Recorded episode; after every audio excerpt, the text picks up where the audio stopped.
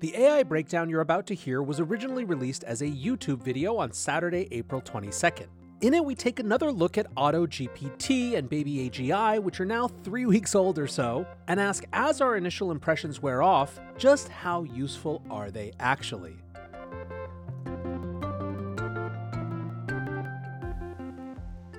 Today, we are back with another video on AutoGPT, but this time it's three weeks on, and we're asking is it actually all that useful? Welcome back to the AI Breakdown. If you spent any time in and around AI for the last three weeks, you have definitely heard about AutoGPT and Baby AGI and these autonomous AI agents that are theoretically going to change everything. And just for a little bit of background, in case you haven't spent much time here, as opposed to something like ChatGPT, which is very mediated by humans and which has a limited set of data that it's been trained on, AutoGPT can search the internet. It has memory. It can theoretically create other AI agents to accomplish tasks. And it was explosively exciting to people when it came out.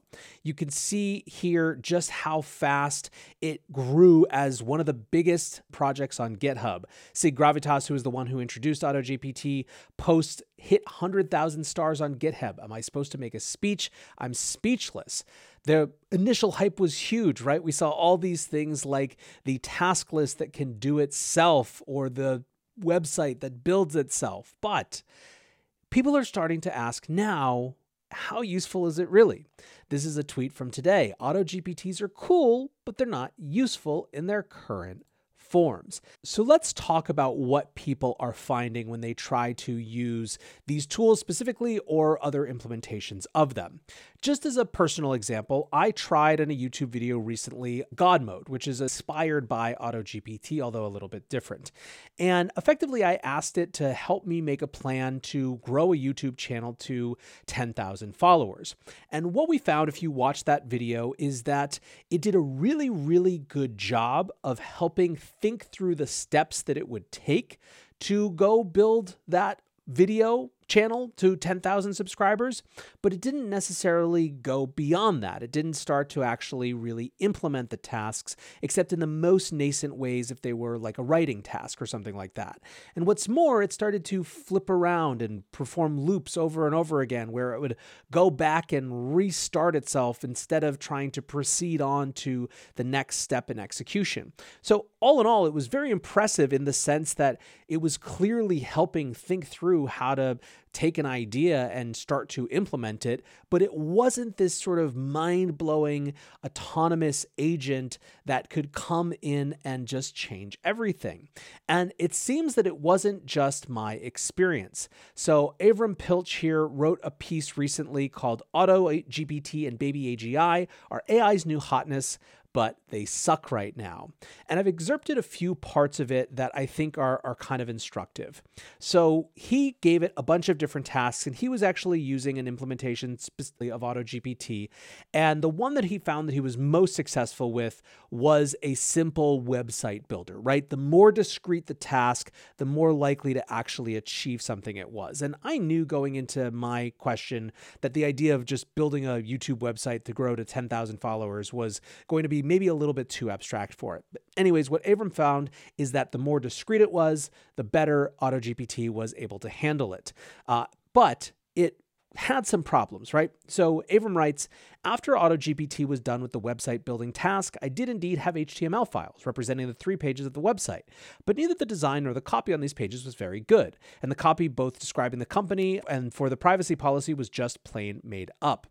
Now, he points out that there would be no way for it to know this information, right? He says the AutoGPT bot had no way to know what Geek in Chief Design stands for because all I said was that, that it was a web design company. There's no digital footprint for this company, so the bot just made up all these details. To be fair to the bot, I didn't give it enough details to do a good job of writing the website. If I had hired a human to create a corporate website for my company, that person would no doubt have come back to me asking for a lot more details. Instead, since AutoGPT can't ask follow up questions, apart from asking for permission to, to perform its next step, it just wrote the most generic thing possible devoid of facts. I have never seen a chatbot that asks follow asks follow-up questions to determine what I've never seen a chatbot that asks follow up questions to determine what the human wants, even though that would be very helpful. If I was using ChatGPT and I had asked for it to write a homepage for Geek in Chief Designs and I got this kind of vague, made up copy, I'd write a new prompt that provided a lot more information. However, with an autonomous agent, there's no chance to intervene until all of the very long list of tasks is completed. I think this is a hugely important point that as people are looking at these tools, they're kind of comparing it to what it would be like to just use ChatGPT, but in a kind of self mediated way. And what Avram is pointing out is that there is an inherent back and forth, that there's only so much that can be automated to get a good result. And that, in fact, we might be not seeing the just the limitations of the technology, but also having a mismatch or misalignment of our expectations with what tor- sorts of tasks an autonomous agent should do. Do we really want to, in other words, or put differently, outsource entirely the creation of the website for our design business without having any input into the details of how it's presented or the copy or anything like that. It feels like a task where we do want a productivity accelerant of the form that many of the tools out there that we're seeing now can be really helpful with ChatGPT to write copy, some of these other sort of website builders to help maybe actually code the site itself. But there's a difference between that and those incredible productivity gains and just outsourcing entirely. Now, Avram also tried baby AGI, and he basically pointed out something similar to what many have reported with this idea of endless looping. So he says, even worse, baby AGI couldn't seem to follow through on its list of tasks and kept changing task number one instead of moving on to task number two. For example, I asked it to identify and write five Windows 11 how to's. It provided a list of how to's it could write, and then proceeded to do the first one on the list. Then, instead of doing the second task, it would just change the entire list and start over at tutorial number one, which could be a topic that it had covered two steps ago. It seemed to have no memory of what it had promised to do or had done just a few minutes before. So that sort of looping, the restarting from the beginning, like I saw in my admittedly very basic YouTube growth task, was something that he was seeing as well. Now, how does he conclude? Is he down on this technology? And the short answer is no. He says the autonomous agent's biggest problem is that they don't ask you follow up questions to get more details from you, nor do they give you the opportunity to fine tune them midstream. That makes them apt to give you bad output while going down a long, winding path to get there. And that conclusion section he actually calls autonomous agents might be too autonomous to be useful. So really, I think, good feedback, good context for us who are exploring these tools.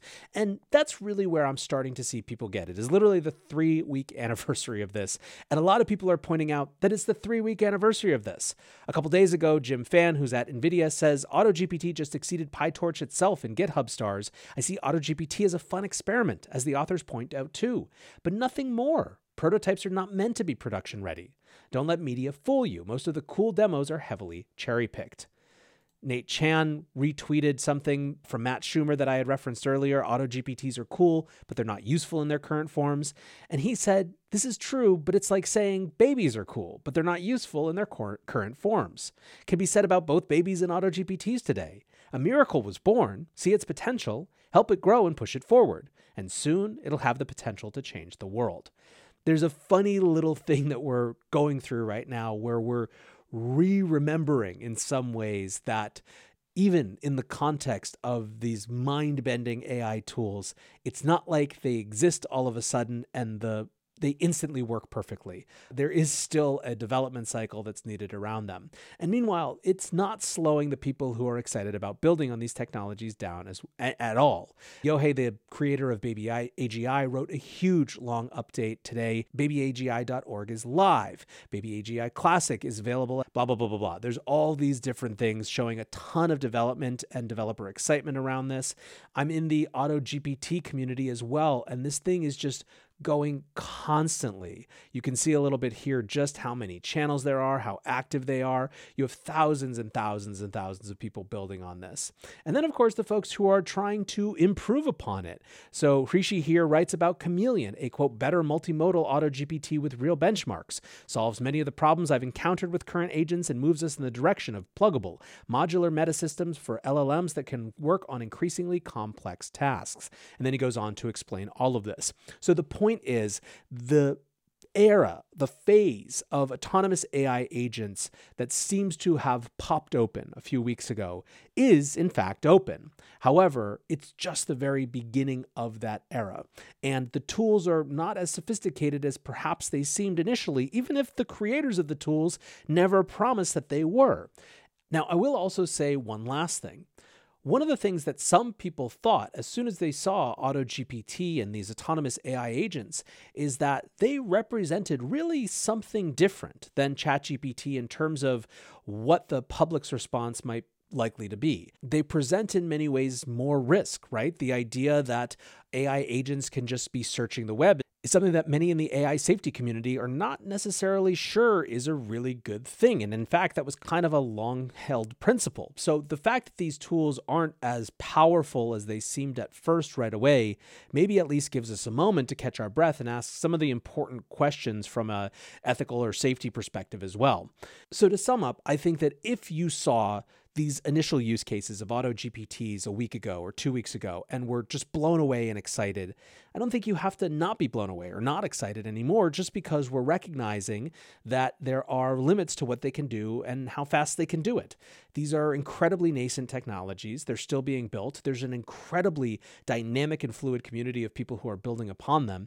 And they're going to be doing the types of things that it seemed like they could right away before you know it. So enjoy the ride, enjoy having a chance to help shape them. Go join the AutoGPT Discord community and see what's happening. But for now, they are, in fact, still just nascent technologies and have a lot of room to run yet. All right, guys, that's it for today. Until next time, peace.